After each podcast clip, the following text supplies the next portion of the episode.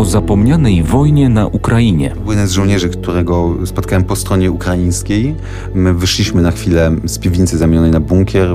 Gdzieś nieopodal jeszcze wybuchały pociski, trwał e, ostrzał artyleryjski. E, I on tak spojrzał w stronę Doniecka i mówi, wyjmując zdjęcie z portfela, to była piękna mm, młoda dziewczyna, powiedział: No, moja ukochana jest gdzieś tam i teraz być może do mnie strzela. O tym, czy świat stanie się globalną wioską, czy może zamknie się w swoich małych plemionach. Na przekór takim obiegowym opiniom, my jednak trochę zaczynamy żyć w erze odwrotu globalizacji. Takim czynnikiem, który może wpłynąć na ten proces, niewątpliwie jest wydarzająca się, trwająca na naszych oczach pandemia koronawirusa, która nagle pokazała, że państwa się zamykają, że rozpadają się globalne łańcuchy e, dostaw, że wcale ta globalizacja nie jest tak wszechogarniająca. O piłkarskich mistrzostwach świata państw nieuznawanych. Mierzyła się między innymi Abchazja, wspomniana Padania, był też Cypr Północny, e, były wyspy Chagos, to są wyspy na Oceanie Indyjskim. Rozmawiam z Tomaszem Grzywaczewskim, autorem książki Granice marzeń o państwach nieuznawanych. Halo? Kultura. W studiu Tomasz Grzywaczewski, autor książki Granice Marzeń. Kłaniam się, witam serdecznie. Dzień dobry, witam Państwa serdecznie. Rozmawialiśmy już trochę o tym, ale chciałbym do tego wrócić. Ta książka pokazuje taki trend tworzenia mikroojczyzn, dbania o języki, o waluty, które może nie mają wielkiej siły, ale jest duże przywiązanie do niej. A z drugiej strony no, jesteśmy bombardowani informacjami, że żyjemy w dobie globalizacji, tego, że język chiński, język angielski opanowuje kolejne kraje. To który trend zwycięży? Na to pytanie oczywiście chyba nie ma dzisiaj jeszcze takiej jednoznacznej odpowiedzi. Natomiast rzeczywiście przykłady tych państw nieuznawanych pokazują, że przynajmniej w niektórych rejonach świata bardzo silne są ruchy tożsamościowe oparte na czy to narodowości, czy państwowości, że istnieje pewna potrzeba tworzenia takich wspólnot.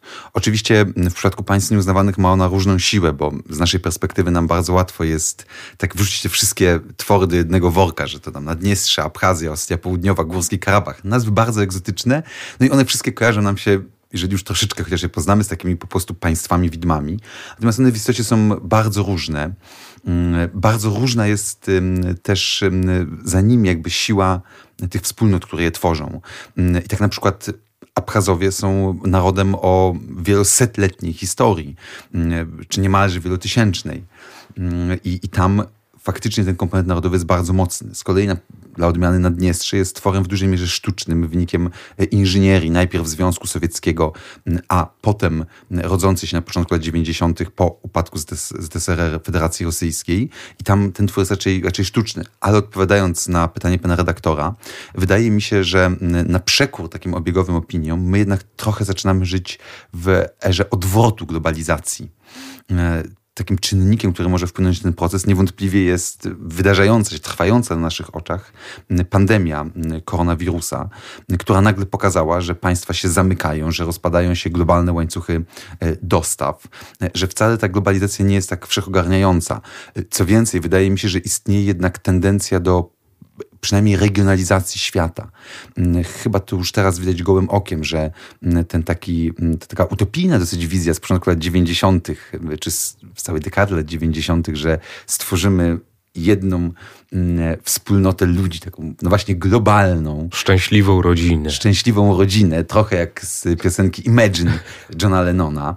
I że ta wspólnota będzie oparta o liberalne, demokratyczne wartości, że ten model mm, zachodni zostanie przyjęty we wszystkich regionach świata. No dzisiaj ta wizja jest właściwie już nieaktualna. Tak naprawdę poszczególne regiony wybierają swoje własne drogi. Mm, pojawiają się nowe, bardzo silne, globalne ośrodki władzy, ośrodki polityczne. Oczywiście mówię tutaj przede wszystkim e, o Chinach, ale to też nie znaczy, że język chiński miałby zdominować tym razem dla odmiany mm, glob. Raczej Chiny budują po prostu swoją, swoją własną taką sferę wpływów, swego oddziaływania kulturowego. Obok mamy Rosję z jej ideą mm, dla nas bardzo niebezpieczną ruskiego miru. W ramach tej idei zresztą mm, realizowana jest polityka wspierania czy wręcz tworzenia państw nieuznawanych, jak chociażby w 2014 roku, kiedy to w wyniku rosyjskiej agresji na Ukrainę powstały Doniecka oraz Ługańska Republika Ludowa. No ewidentnie widzimy, że przynajmniej duża część świata muzułmańskiego wybiera swoją własną drogę, opartą na, na religii po prostu. No to chyba takim najbardziej uderzającym przykładem może być Turcja, która jest przecież państwem członkowskim NATO, zresztą o ile się nie mylę, drugą najpotężniejszą armią w ramach Sojuszu Północnoatlantyckiego, która przez całe dekady była państwem świeckim. Tymczasem pod rządami prezydenta Erdogana ona ewidentnie e, skręca w stronę e, bardziej państwa, no może jeszcze niewyznaniowego, ale opartego na wartościach islamu. A zatem w mojej ocenie świat zdecydowanie się dzieli, a nie łączy. I tą złotą erę globalizacji mamy już za sobą. I jeszcze bardziej paradoksalnie nowoczesne sposoby komunikacji, które wydawały się, że będą już taką kropką nad i, że to pojawienie się internetu, mediów społecznościowych, które mają dać nam właśnie globalną swobodę wyrażania myśli, poglądów, przepływu informacji, również się dzielą i regionalizują. Co więcej, są wykorzystywane przez różnego rodzaju siły polityczne do dzielenia społeczeństw, że ten internet wcale nie jest wolny, wprost przeciwnie, też coraz bardziej opiera się na różnego rodzaju partykularyzmach i to zarówno mm, tych wspomnianych wcześniej globalnie, a to chińskim, a to rosyjskim, ale też wewnątrz społeczeństw. Przerażające jest przynajmniej wręcz dla mnie to, jak społeczeństwa zachodnie dzielą się w e, ostatnich, ostatnich latach, jak narasta konflikt ideologiczny pomiędzy siłami liberalnymi, konserwatywnymi, że no właśnie wracamy, wracamy do e, w tym wypadku już negatywnie rozumianej, wręcz takiej e, plemienności. No i to jest chyba taka trochę niepokojąca, przynajmniej w mojej ocenie, prognoza. A zatem wchodzimy, myślę, w czasy podziałów, a nie jedności. Ale porozmawiajmy trochę o, e, o tej takiej pozytywnej plemienności, o, o romantycznych mikroojczyznach, bo one są ukazane też w tej książce e, o tym, kiedy ktoś po prostu chce mówić swoim dialektem, kiedy chce reprezentować swój kraj nawet e, na olimpiadzie, nawet jeżeli on nie istnieje, bo takie historie w tej książce też pokazuje, że to nie jest tylko historia konfliktów zbrojnych. E, tak, oczywiście. Mm, e, rzeczywiście, znaczy ja chciałem pokazać już w tej książce, że pomimo, że te państwa no, w bardzo znacznym stopniu powstały w wyniku zaangażowania Rosji, że były wspierane przez Rosję również militarne, militarnie, to jednak za nimi, a przynajmniej za częścią z nich stoi autentyczna potrzeba posiadania mm, własnej tożsamości, mm, potrzeba mm, tego, żeby świat zauważył prawo tych ludzi, tych mikronarodów do istnienia. No, takim przykładem są właśnie wspomniane przez pana redaktora zawody sportowe, to były Mistrzostwa Świata w piłce nożnej, organizowane przez taką organizację o nazwie Konifa. To jest y, organizacja, mm, która jest konkurencją dla FIFA. Otóż jej członkami są różnego rodzaju drużyny, które nie zostały dopuszczone do, rozgrywkach, do rozgrywek w tych oficjalnych, znanych nam mundialach, czy też mistrzostwach kontynentalnych, na przykład Euro.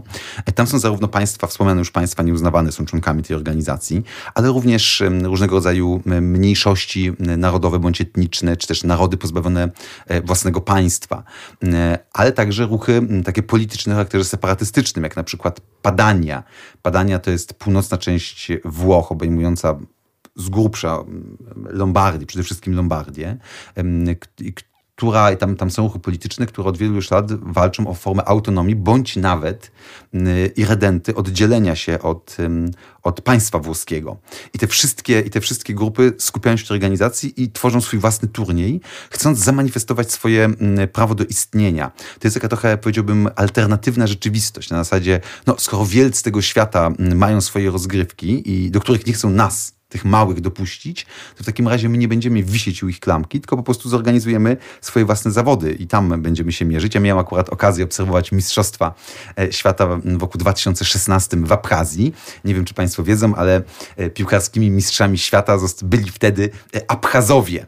I z punktu widzenia Abchazów to te mistrzostwa były ważne, a nie wcale ten nasz mundial czy to, czy to nasze euro. W tym roku miały się, miał się odbyć kolejny turniej w Macedonii. No, z uwagi na pandemię został on odwołany, przełożony, ale w kolejnym terminie zapewne się obędzie, odbędzie. Na tym turnieju wokół 16 mierzyła się między innymi Abchazja, wspomniana Padania, był też Cypr Północny, e, były wyspy Czagos, To są wyspy na Oceanie Indyjskim, których ludność rdzenna została wysiedlona, z uwagi na to, że znajduje się tam amerykańska baza wojskowa. Byli, była drużyna Zjednoczonych Koreańczyków z Japonii. Był również Somaliland, czyli państwo nieuznawane w ramach Somalii w Afryce. Była na przykład Seklerszczyzna, czyli mniejszość, tak z grubsza mówiąc, węgierska w Rumunii i tak dalej, i tak dalej. Także bardzo wiele egzotycznych, egzotycznych drużyn. I dla mnie fascynujące było spojrzenie właśnie na, na właściwie świat przez pryzmat tego turnieju, dostrzeżenie, że poza tymi państwami, tymi narodami, które my znamy, które widzimy w mediach, o których uczymy się na lekcjach szkolnych, istnieje cała alternatywna rzeczywistość e, narodów, mikronarodów, różnych grup, które po prostu chcą wykrzyczeć na murawie: istniejemy i chcemy, żebyście nas zauważyli. Powróćmy teraz e, może do e, tych republik, które są najbliżej od miejsca, w którym rozmawiamy, a więc najbliżej od Lublina, e, a więc Donbas, Ługańsk. Mm, żyjemy sobie bardzo spokojnie w Lublinie. No jedynym problemem, można powiedzieć, takim, który dotyka większość osób, to jest teraz pandemia COVID, ale no, żyjemy sobie spokojnie w, w Unii Europejskiej, a kilkaset kilometrów dalej, no właśnie, e, niby pokój. Ale jak ten pokój wygląda e, i to zawieszenie broni? No, niestety to jest bardzo głośny pokój, bo przerywany wybuchami pocisków, e, strzałami karabinowymi, przerywany ofiarami śmiertelnymi. Tam tak naprawdę na Donbasie cały czas toczy się zapomniana wojna która zeszła z czołówek gazet. No, nie przeczytamy o nich na pierwszych stronach, raczej nie zobaczymy informacji z Donbasu w serwisach informacyjnych. Natomiast tam cały czas po prostu funkcjonuje linia frontu. To jest taka wojna pozycyjna, co w ogóle wydaje się w XXI wieku dosyć absurdalne, bo nam wojna pozycyjna to kojarzy się w ogóle z pierwszą, pierwszą wojną, wojną światową, jakiś tak. Verdun, tak tego typu bitwy, a tam tymczasem po prostu jest taka, taka linia frontu, mm, są zasieki zutu kolczastego, są zakopane pod ziemią kontenery służące za, za bunkry, mm, są stanowiska, są stanowiska bojowe i tam, tak jak wspomniałem, cały czas e, słychać strzały mm, i końca tak naprawdę tego konfliktu na dzień dzisiejszy nie widać. Teoretycznie toczą się jakieś negocjacje, ale one nie przynoszą jakiegoś rozwiązania, rozwiązania sytuacji. No, tym bardziej jest to, myślę, wstrząsające, że naprawdę wokół jeszcze 2012, kiedy odbywało się, znowu nawiążę do sportu, odbywało się Euro, które przecież organizowaliśmy wspólnie z Ukrainą, to Donieck był jednym z miast gospodarzy e, tego turnieju. E, I kiedy ja rozmawiałem z mieszkańcami Doniecka, to oni mówili, że w 2012 roku no to właśnie im się wydawało, że właśnie są częścią tego globalnego, cywilizowanego, cywilizowanego świata, no, że goszczą drużyny ze wszystkich zakątków naszego kontynentu po czym dwa lata później nagle nadciąga wojna. Po prostu świat się załamuje. Nowo wybudowane lotnisko, które w roku 12 przyjmowało piłkarzy, zostaje całkowicie zniszczone.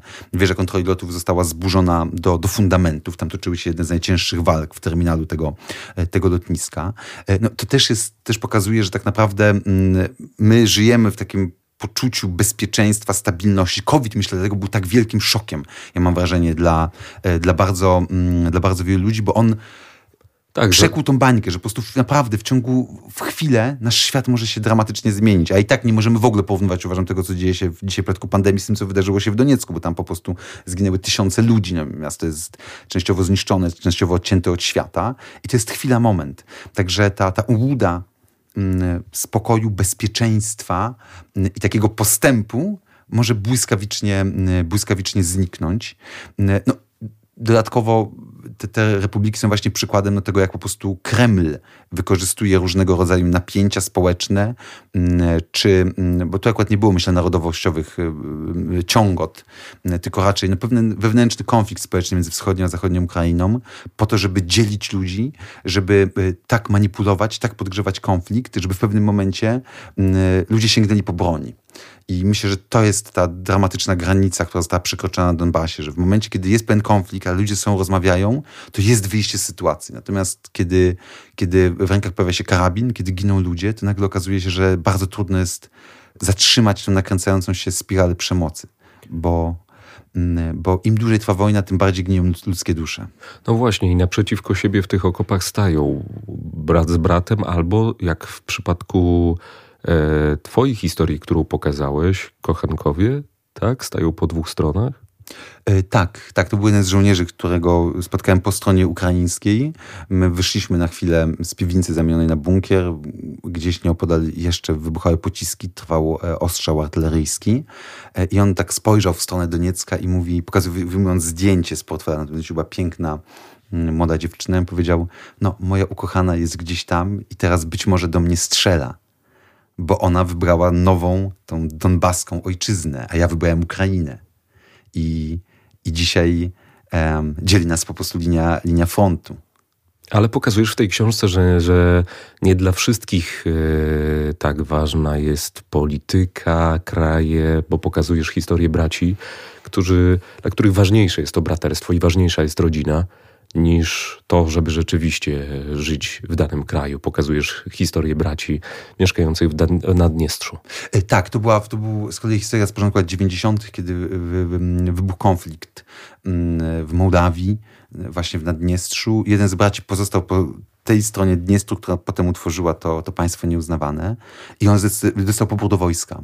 I on zdecydował się po prostu spakować i natychmiast wyjechać, bo wiedział, że jego rodzina, jego brat są po drugiej stronie rzeki. Jeżeli on pójdzie do wojska, to może będzie strzelał do nich.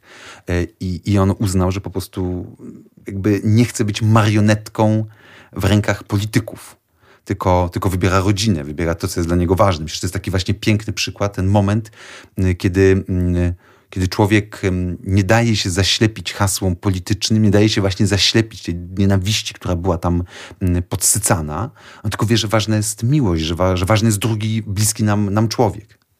Tę książkę pisałeś, e, w tej książce opisujesz, tak, rzeczywistość w e, tych krajach, mikrokrajach w latach 2015-2016. No, w Donbasie nie zmieniło się prawie nic. E, gdzie doszło do największej zmiany? Chyba nigdzie. Wszędzie są patowe sytuacje. W zasadzie wszędzie są patowe sytuacje. Mm, to jest też no, w pewien sposób przygnębiające, że mm, rzeczywiście końca tych konfliktów, jakiegoś ich rozwiązania no, nie, nie widać. No, sytuacja powiedzmy w Donbasie zmieniła się o tyle, że o ile jeszcze w 15 roku to była taka aktywna faza tej wojny, że tam były przemieszczenia oddziałów, no rzeczywiście duże bitwy, no to dzisiaj jak wspominaliśmy jest wojna pozycyjna. Mm, w Górskim Karabachu cały czas istnieje linia frontu, tam też cały czas padają strzały, co jakiś czas ktoś, ktoś ginie. Jeszcze w 16 roku była e, próba przełamania tej linii frontu, prawdopodobnie ze strony, bo to nie jest na 100% potwierdzone, ale wszystkie przesłanki na to wskazują, że ze strony Azerbejdżanu. No, ona się zakończyła niepowodzeniem, więc dzisiaj znowu sytuacja patowa. Abchazja, tam wprawdzie frontu jako takiego nie ma, jest po prostu zamknięta na głucho granica. E, w zasadzie chyba może w Naddniestrzu sytuacja jest troszeczkę bardziej otwarta i rokująca nadzieję na przyszłość, dlatego że tam ta granica jest w zasadzie w miarę otwarta.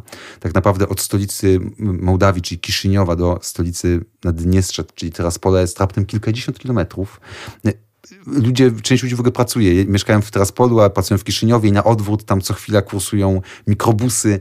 Mm, także ta granica jest dosyć otwarta jakby wydaje się, że tam jest jakiś potencjał na, na uregulowanie tego konfliktu. Z kolei Osetia Południowa jest właściwie całkowicie zamknięta. To jest drugie z tych państw uznawanych znajdujące się w, w Gruzji, obok Abchazji. Tam tak naprawdę od, od kilku lat już jest zbudowany płot który ma wręcz no, fizycznie po prostu odgrodzić. Jak ja przyjechałem na granicę, tą nieuznawaną granicę pomiędzy Osetią a Gruzją, byłem razem z obserwatorami z misji Unii Europejskiej, to powiedziano mi, że od tego momentu jesteśmy już cały czas filmowani i podsłuchiwani przez e, rosyjskich pograniczników, bo tej granicy pilnują, pilnują Rosjanie, mają bardzo czuły sprzęt podsłuchowy. No właśnie było widać płoty budowane. Co jakiś czas, jeżeli ktoś nieopatrznie zbliży się do tego płotu, to zdarza się, że otwiera się furtka, jest wciągany na drugą stronę do Osetii. Potem rodzina musi de facto zapłacić okup za jego, za jego wypuszczenie ponad 90% budżetu Osetii jest finansowane przez Rosję. Tam stacjonują rosyjskie mm, po prostu siły zbrojne. Tak w zasadzie to jest rosyjska baza wojskowa mająca szachować, szachować Gruzję, bo Osetia jest bardzo blisko do, do Tbilisi. No więc końca tych, tych konfliktów nie widać. To są takie tak naprawdę bomby wmontowane w te miejsca rozumianej tak przez Moskwę, bliskiej zagranicy, tej sferze wpływów e, rosyjskiej, które w momencie, gdyby któreś z tych państw próbowało za bardzo podnieść głowę, sprzeciwstawić się Rosji, no to można taki konflikt błyskawicznie odpalić. Także to są po prostu, mm, po prostu straszaki. No i oczywiście tak naprawdę cenę za to płacą przede wszystkim ludzie, płacą mieszkańcy tych, tych państw. Jak mi powiedział jeden z mieszkańców Abchazji. Abchazja jest ciekawa, bo tam ta tożsamość jest rzeczywiście bardzo, bardzo silna. Oni naprawdę są narodem pozbawionym państwa swojego, czy takiego uznawanego. I ten mężczyzna, zresztą weteran wojny z początku lat 90. powiedział mi, no, że wszyscy znamy to porównanie Rosji do Rosji, do tego niedźwiedzia wielkiego. No i mówi, widzisz, z tym niedźwiedziem to jest tak, że jak trzeba, to niedźwiedź cię obroni przed groźnymi wilkami, tak jak nas, Abchazów, obronił przed gruzińskimi drapieżnikami, ale potem ten niedźwiedź zaczyna cię tak przyciskać do swojej ojcowskiej niedźwiedziej piersi i przyciska tak mocno, aż się udusisz. I my jako Abchazowie dzisiaj jesteśmy już w tym momencie, kiedy zaczyna nam brakować powietrza obroniono nas przed Gruzinami, ale jesteśmy na potęgę rusyfikowani i całkowicie zależni od Rosji. Mając tę wiedzę na temat tego, jak Rosja rozgrywa swoich sąsiadów, jak wzbudza te konflikty, jak aktywnie w nich uczestniczy, i jaką widzisz przyszłość dla Białorusi, dla tej sytuacji, która jest na Białorusi? Ja miałem okazję być w Mińsku mm, no dosłownie kilka tygodni temu, w momencie, kiedy mm, tydzień po, po wybuchu tych bardzo mm, silnych protestów, po tym jak te, jak te protesty zostały brutalnie spacyfikowane. Przede wszystkim myślę, że trzeba to, o tym mówić głośniej, trzeba to powtarzać, że widzimy przebudzenie narodu, narodu białoruskiego. Widzimy przebudzenie białoruskiej wspólnoty obywatelskiej. Białorusini naprawdę dzisiaj chcą żyć w kraju innym niż ten, który zafundował im e, prezydent Łukaszenka. To jest niebywałe, że oni od kilku tygodni, że ponad miesiąca wychodzą na ulicę, gromadzą się, pokojowo demonstrują, pomimo tego, że są pacyfikowani przez, przez oddziały milicji, przez OMON, przez te służby podporządkowane prezydentowi Łukaszence. Więc Białorusini chcą zmian w swoim kraju. I to jest naprawdę, to jest niebywałe. Nikt się tego, myślę, nie spodziewał. Powszechnie uważano, że Białorusini są bardzo mocno sowietyzowani, że są narodem politycznie biernym, że wolą siedzieć cicho, niech będzie jak będzie, byleby nam się nic nie stało. Okazało się, że Białorusini zaskoczyli, zaskoczyli wszystkich obserwatorów, analityków, polityków. Przede wszystkim, myślę, zaskoczyli prezydentów Łukaszenkę i Putina. Dzisiaj tak naprawdę cały czas nie wiemy, w którą stronę mm, sytuacja się mm, rozwinie. Niewątpliwie Białoruś nie znaczy Rosja nie wypuści Białorusi ze swojej strefy wpływów. Um, myślę, że co do tego niestety nie ma żadnych wątpliwości. Po pierwsze dlatego, że jest to kraj e, strategicznie ważny, e, z uwagi na znajdującą się tam strategiczna jak brama smoleńska tak zwana. Mm, po drugie z uwagi na to, że Białoruś leży bardzo blisko, jak wiemy, Kaliningradu i daje możliwość w przypadku działań zbrojnych szachowania po prostu Republiki Nadbałtyckich. Więc strategicznie jest to obszar niezwykle ważny. Po drugie, absolutnie Putin nie mógłby sobie wizerunkowo pozwolić na utratę kolejnego z kraju, bo on już utracił Białoruś, e, utracił Ukrainę. Tak naprawdę Ukraina, pomimo tej trwającej wojny, Ukraina wymsknęła się z rosyjskiej strefy wpływów, a przede wszystkim Ukraińcy w wyniku tej rosyjskiej agresji staje się po prostu antyrosyjscy. Mm, Putin dzisiaj nie chce sobie na to pozwolić w przypadku Białorusi, ale jednocześnie zdaje sobie sprawę, że pewne zmiany są dzisiaj konieczne. Mm, ja osobiście podejrzewam, że mm, być może już przygotowywane jest e, odejście prezydenta Łukaszenki.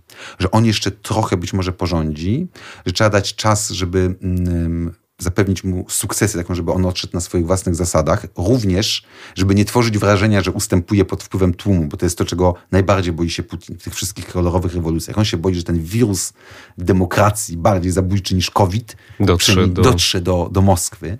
Więc tutaj on trzeba pokazać, że jeżeli Łukaszenka odejdzie, to dlatego, że już swoją misję wykonał, przekazuje władzę następcy, ale to, myślę, że ten scenariusz jest już, mm, jest już mm, przygotowywany. Mm, więc no tak, więc niestety Białoruś przynajmniej w najbliższej przyszłości pozostanie w rosyjskiej strefie wpływów, szczególnie, że zmianą tej sytuacji nie są zainteresowane e, po prostu zachodnie państwa, zachodnie mocarstwa. Nie są zainteresowane za bardzo w, w tym momencie ani chyba Stany Zjednoczone, chociaż one i tak są bardziej aktywne. No ja jestem głęboko rozczarowany postawą Unii Europejskiej. Znaczy po prostu bierność Unii Europejskiej, jeżeli chodzi o politykę wschodnią, jest porażająca. No to, że już w, czasie wojny na Ukrainie nie byliśmy w stanie zareagować, Unia Europejska po prostu na akt agresji, na, na, na, na wojnę, która jeszcze czuje granic. Dzisiaj, pomimo tego, że Unia Europejska na wszystkie strony odmienia, na wszystkie, wszystkie przypadki odmienia prawa człowieka, wolności polityczne, demokrację, to kończy się na, na deklaracjach. Jak dotychczas nawet nie, nie udało się jeszcze uzgodnić wspólnego stanowiska co do sankcji wobec funkcjonariuszy reżimu Łukaszenki, polityków, którzy byli odpowiedzialni za po prostu terror, bo tam dochodziło do, do, do dramatycznych scen. Ja rozmawiałem z ludźmi, którzy po tych demonstracjach, a niektórzy z nich byli przypadkowymi, to nawet nie byli uczestnicy demonstracji, to byli przypadkowi ludzie łapani na ulicach, bici, kopani, przytrzymywani mm, wiele, wiele godzin w celach po 100 osób. Takie cele są przystosowane do, do, do, do zgromadzenia co najwyżej kilkunastu więźniów. Niektórym z tych osób grożono gwałtem. Są też relacje o osobach gwałconych przy użyciu policyjnych pałek. No więc tak naprawdę mamy do czynienia z torturami i, i z terrorem i na to właściwie nie ma reakcji. No, to pokazuje, że tak naprawdę Białorusini są pozostawieni trochę, trochę sami sobie i też w pewnym stopniu, nawiązując do pierwszego pytania, pokazuje, że świat się regionalizuje. Dzisiaj Unia Europejska ma swoje problemy, jest skupiona na, na, swoim podwórku. No, niestety dla mnie to jest przykre, że więcej emocji potrafią wywoływać kwestie y, związane z prawami osób LGBT, czy nawet z prawami, nie mówię, że to jest nieważne, ale te kwestie rozgrzewają Unię Europejską, rozgrzewają tę debatę. W Ameryce kwestie związane z prawami osób czarnoskórych, a tymczasem za naszymi granicami w Europie dochodzi do naprawdę dramatycznych wydarzeń. Wszyscy wzruszają ramionami, no nic się nie da zrobić. To jest już właśnie, mówiąc o regionalizmach, ten, ta rosyjska strefa wpływów i niech tam pozostanie. Oczywiście dla nas, dla Polski jest to ogromny problem, bo bo z naszego punktu widzenia to, co dzieje się na Białorusi, jest kwestią, uważam, strategiczną, E, kwestią naszej polskiej e, racji stanu. No my z Białorusinami tworzyliśmy przecież przez wieki wspólne państwo. Te racje były lepsze, gorsze. Ja osobiście uważam, że Polacy przez wieki nie potrafili zachowywać się odpowiednio w, w stosunku do naszych wschodnich sąsiadów. Raczej traktowaliśmy ich. No niestety to powiedzenie polskie pany, że my to jesteśmy tacy, że zawsze tych Białorusinów tak trochę pernoga, tych Ukraińców tak samo. Jest w tym się dużo prawdy. E, niestety, e, co nie zmienia faktu, że, że tworzyliśmy wspólną przestrzeń polityczną, kulturową, cywilizacyjną. E, dlatego my, uważam, o Białorusinach nie możemy zapomnieć. Tym bardziej, uważam, też cieszy wspólna deklaracja ostatnio prezydentów Polski, Litwy i Rumunii. Dla mnie to był wspaniały przykład tego, że te trzy państwa potrafią mówić jednym głosem, szczególnie Polska i Litwa. Jak wiemy, z Litwą mamy stosunki, stosunki różne i mamy również mm, trudną historię. Tym razem mówimy jednym głosem. głosem. Dołącza się do, do, tego Rumunia, która z kolei jest bardzo ważnym państwem, jeżeli chodzi o południową część Europy Środkowej, również blokującą potencjalnie Rosję. I w tej sprawie białoruskiej my, jako Europa właśnie środkowa, mówimy jednym głosem. To jest bardzo budujące. Oczywiście pytanie, czy coś za tym dalej pójdzie, ale uważam, że absolutnie o Białorusinach nie możemy, nie możemy zapominać, nawet jeżeli ta ich walka o to, żeby być krajem bardziej wolnym, bardziej demokratycznym, bardziej zachodnim, będzie trwała lata, może dekady, ale to historia niekoniecznie musi wydarzać się na przestrzeni, na przestrzeni tygodni. Doskonale wie o tym Rosja, która swoje działania planuje z bardzo wieloletnim wyprzedzeniem. No ale patrzę z nadzieją, e, bo e, tak jak Ukrainie rzeczywiście udało się odkleić jakoś od Rosji, E, I mimo, że pomiędzy polskim i ukraińskim narodem jest wiele zaszłości, to ta nowa rzeczywistość jest budowana. Ja to widzę na co dzień w Lublinie. Mamy tu wielu studentów z Ukrainy, osób, które po prostu decydują się na to, by tu mieszkać. E, powoli to pokolenie, e, które ma ogromny bagaż historyczny, odchodzi a nowe pokolenie no, już nie jest nim obciążone i buduje po prostu zupełnie nowe relacje i, i, i wiesz, że takie już partnerskie relacje, tak jak teraz powoli budują się na linii Polska-Ukraina, kiedyś zbudują się na linii Polska-Białoruś. Tak, mam też taką ogromną, ogromną nadzieję. Myślę, że na tym właśnie poziomie międzyludzkim naprawdę widać postęp. To, że do nas przyjechało tylu Ukraińców, to też zmienia nasze nastawienie, bo my po prostu tych ludzi spotykamy. Widzimy tak jest, żyjemy z nimi. Tak, żyjemy z nimi. Oni już nie są tylko właśnie tymi, których widzimy w telewizji, albo czytamy o nich na, w podręcznikach do historii, tylko są po prostu, tak pan rektor powiedział, no, naszymi, stają się naszymi, e, naszymi sąsiadami.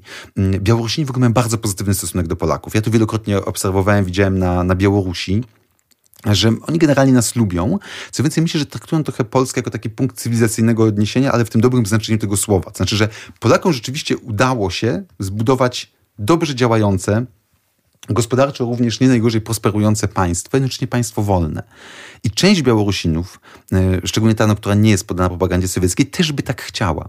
To jest też znamienne. Myślę, że to też wpłynęło na mm, rozmiar tych obecnych demonstracji, że od kilku lat zmienia się kierunek wyjazdów do pracy zarobkowej przez Białorusinów. O ile wcześniej praktycznie wszyscy wyjeżdżali do Rosji, o tyle dzisiaj coraz częściej wyjeżdżają do Polski, na Litwę, więc przyjeżdżają tutaj, pracują, widzą, rozmawiają, mm, rozmawiają z nami. Myślę, że to jest, to jest taka rzecz, mm, która jest y, wyzwaniem, ale też szansą dla nas wszystkich, żebyśmy my, tym Białorusinom, którzy są tutaj, tym Ukraińcom, którzy są tutaj, pokazali, że ich lubimy że, że ich szanujemy, że traktujemy ich jako partnerów. Tutaj są oczywiście my jesteśmy gospodarzami, jesteśmy gośćmi, ale to traktujemy ich jako gości, czyli właśnie z szacunkiem. E, I to jest coś, coś co, co każdy e, może zrobić. Mnie naprawdę wielokrotnie do, e, nie ukrywam, do szału doprowadzało traktowanie na przykład Ukraińców na, na granicy polsko-ukraińskiej. Po prostu stosunek celników no mówię to z przykrością, po prostu był taki na zasadzie, no, no po prostu, no właśnie taką pogardą pewną jeżeli ktoś nie potrafił już powiedzieć po, po polsku, to, to ten celnik nie mógł się przemóc, żeby powiedzieć dwa słowa po rosyjsku, no, czy po ukraińsku. Przepraszam, nie wierzę, że on nie może powiedzieć dwóch słów. Ja się nauczyłem rosyjskiego po prostu tam wyjeżdżając.